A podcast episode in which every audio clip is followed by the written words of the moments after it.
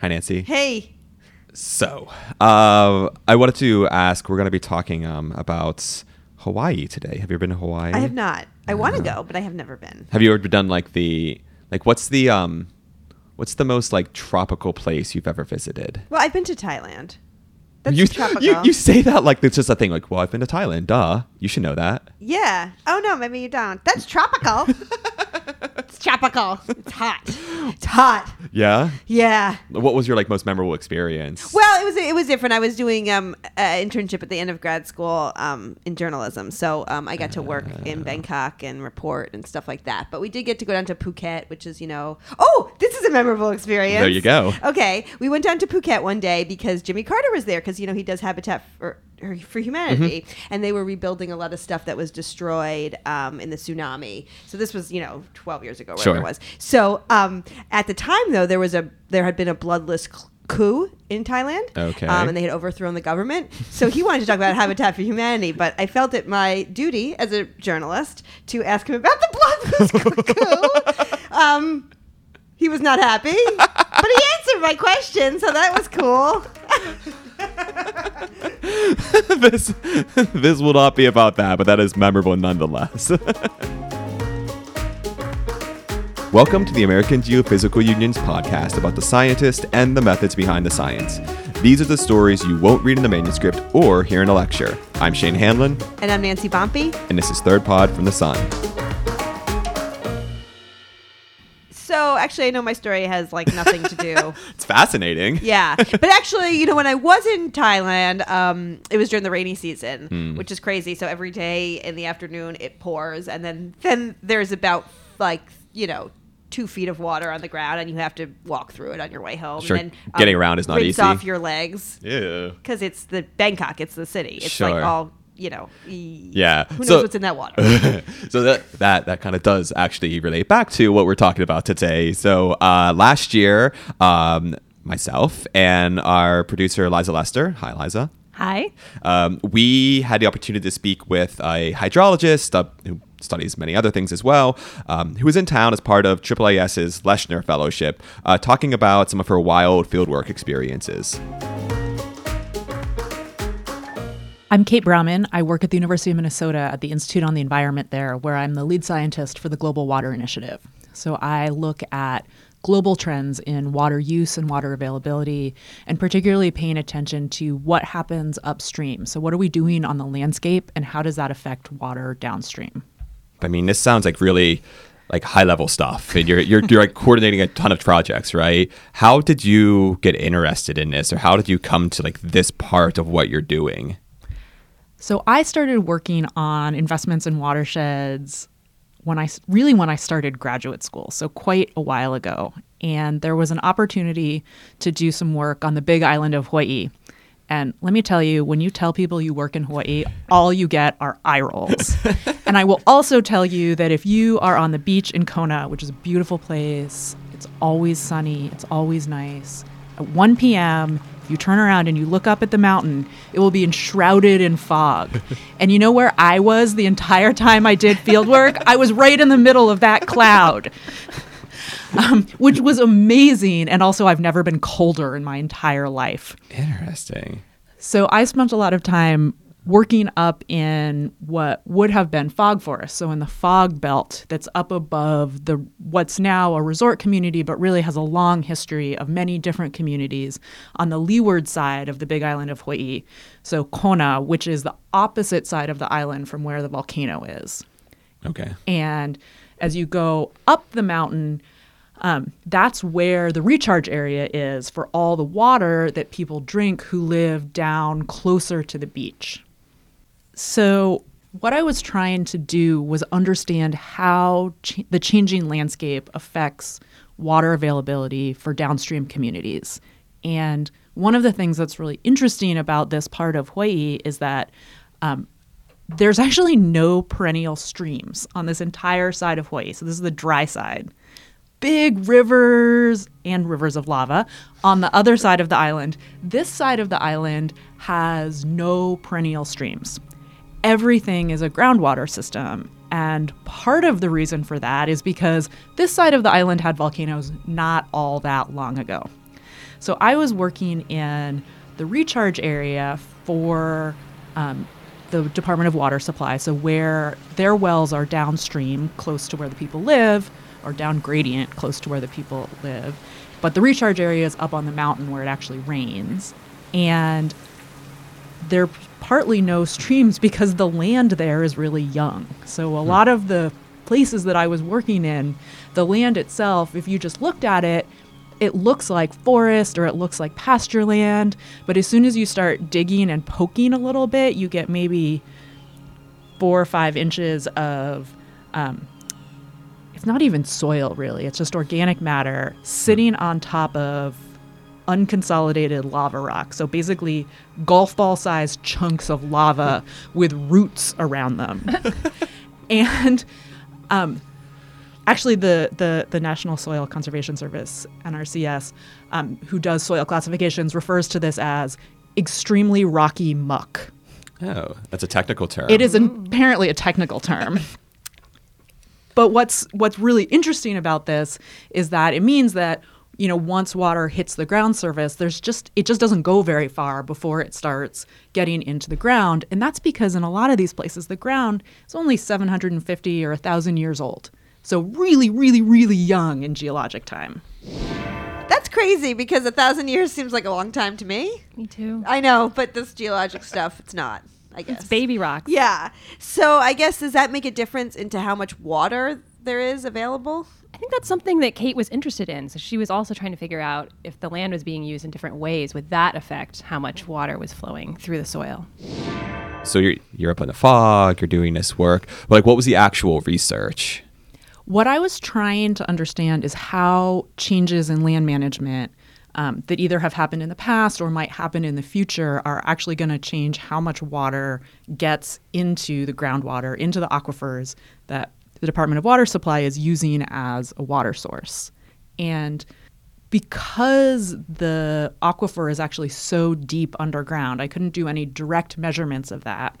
So instead, I was approaching this like a water balance. If we know how much water goes in, we know how much water goes out, then the difference must be getting into the aquifer, especially because there aren't any streams, um, which means that in some ways, this is a really simple system to take measurements in and to quantify. So I was working up in the mountains in pasture and forest sites that were right side by side and putting out a bunch of equipment to try to me- measure the weather, micrometeorology equipment. So, how much rainfall is coming down, um, what is the wind, what's the temperature, what's the relative humidity, and putting those together into equations of evapotranspiration, so water used by plants, and then also precipitation to try to understand if we could get at what is the difference between these things in forest and pasture. I went out and I set up a bunch of equipment in these field sites. And to get to these field sites involved a four wheel drive truck and a bunch of locked gates and basically, you know, driving up, up, up, up, up. I went through a coffee farm and then through some forest and you cut across to get into the pasture. Occasionally have to fend off cattle.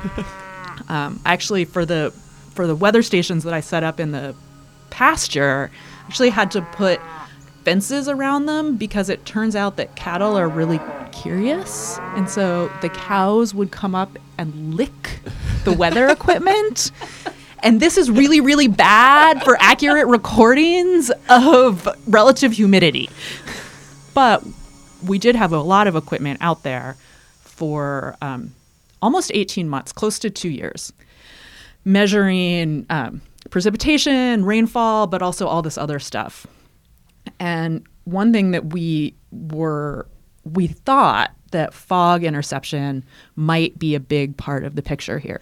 The way that fog interception works is really about how much canopy area you have and then how much the the particles of water that are in the cloud are hitting it and then actually um, turning into a sheet of water on the leaf, and then they can drip down and get to the forest floor. So we had um, rain gauges that were out in the pasture right next to the forest where we had rain gauges on the forest floor. And what we would see is that there would be times when it was raining under the forest, but it wasn't raining in the pasture. Oh. You said about like the cows um, messing with your equipment. Did you have any other, uh, I guess, issues with like equipment or I can imagine like being out in these forests or pastures or anything and putting out really sensitive things that are meant to be very precise. Close encounters with the what was the technical term? The mu- the muck. Oh yeah. with, with the extremely rocky muck. Rocky muck. the muck was not as big a problem, but it turns out that a lot of weather equipment is not actually designed for these kinds of environments. so we had all kinds of really entertaining struggles with this. They ranged from actually the biggest problem that we had was we had a lot of rain gauges that were deployed out in these different sites and they started to corrode not because it was raining so much, but actually because this is on the big island of Hawaii. At the time, the Kilauea volcano wasn't super active, but it has been active for the last 20 years. And they have something called VOG or v- volcanic fog that's really high in sulfur. And so the rain gauges actually started to corrode because of all of the stuff in the air. VOG. VOG. I like that.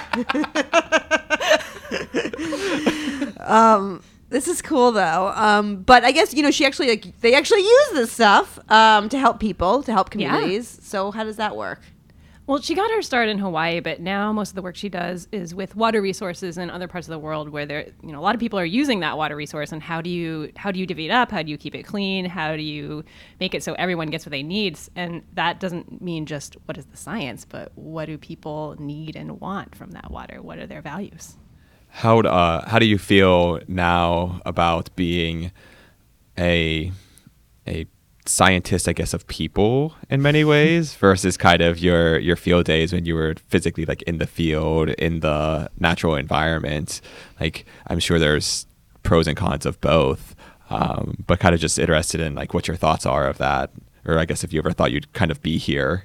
more than anything, I probably thought I would never be in the field. um, I, I actually, it, my field project was supposed to be a summer project that then ate my dissertation, um, and turned into to long field seasons over three and a half years. And there was I learned so much from being in the field on so many different levels. It was also one of the hardest and most exhausting things I have ever done. That first summer, I I probably ate ice cream for dinner and then went to bed like easily 3 days a week. Some people would make the argument that that's not such a bad life. I guess. mean, worse things have happened. I will grant that. You know, but then you wake up the next morning and you discover a dead gecko in your water bottle, and that's not really how you want your protein. Has uh, has your work kind of changed your views about, um, I guess, the environment or stewardship from like beyond your uh, your technical expertise, like beyond the scientific level? Uh, like, does it change the way you feel about uh, preservation, conservation, whatever word you want to use? So, really, these projects, which are often called water funds or sometimes payment for environmental services or payment for watershed services, these have really come to life over the last 10 years or so. And they're trying to provide a different kind of solution to watershed management where um, often in places where there's lots of people upstream who are landowners. So um, there's many small farmers or small ranchers. There's indigenous communities. Sometimes people don't have land rights, and regulation is often either not possible or just wouldn't be very effective. And then downstream, there's many, many, many users, and really trying to to look to this population that depends on a water source upstream and transfer some of the benefits. So if the downstream users have to, for example, pay less money for water treatment, then some of that savings can actually go towards upstream activities that keep sediment out of the water. I got I got into water resources because it has always felt to me like it's right on that crux of really cool science that's totally driven by human values and management and what we as people are interested in. And so that's been a big driver for me since the beginning. And because of the work I do, I've gotten to go to some spectacular places. And and I care about them. I care about Hawaii. I care about the Brazilian Atlantic forest. I care about the Andes and the Paramo. And I want them to be there. And I also recognize that that's something that's really important to me. That's my value. And that that value isn't more or less important than anyone else's value, that their relationship is different to these places and they also have their own values and needs about their local places, about their need for food and water security, that these are all real needs and desires and it's hard. and we can and should try to work with that, but we can't have that conversation unless I recognize that where I'm coming from is just as value laden as anybody else. I think that's really great. I mean, that's something we can take away not just for science, but for life. Wow. Yeah. That's very prophetic. Yeah, yeah. All right. Well, on that uh, hopeful notes, uh, that's all from Third Pod from the Sun. Yes, thank you so much to Shane and to Liza for bringing us this episode, and of course to Kate for sharing her work with us. And the podcast is also produced with help from Lauren Lipuma, Josh Speiser, Olivia Ambrosino, and Katie Broendel. And thanks to Adele Coleman for producing this episode. We would love to hear your thoughts about this podcast. Please rate and review us on iTunes. Um, listen to us wherever you get your podcasts, and of course at thirdpodfromthesun.com. And And we're doing something, uh, trying something a little new. Um, if we want to hear about your um, your times in the field and when things didn't maybe go so right, like not fieldwork fails, but maybe just fieldwork uh, hiccups. Mishaps. mishaps, hiccups. so if you have something that you'd like to share with us, please email us at news at agu.org. That's news at agu.org. And you can be featured on this podcast. great. All right. Thanks all. And we'll see you next time.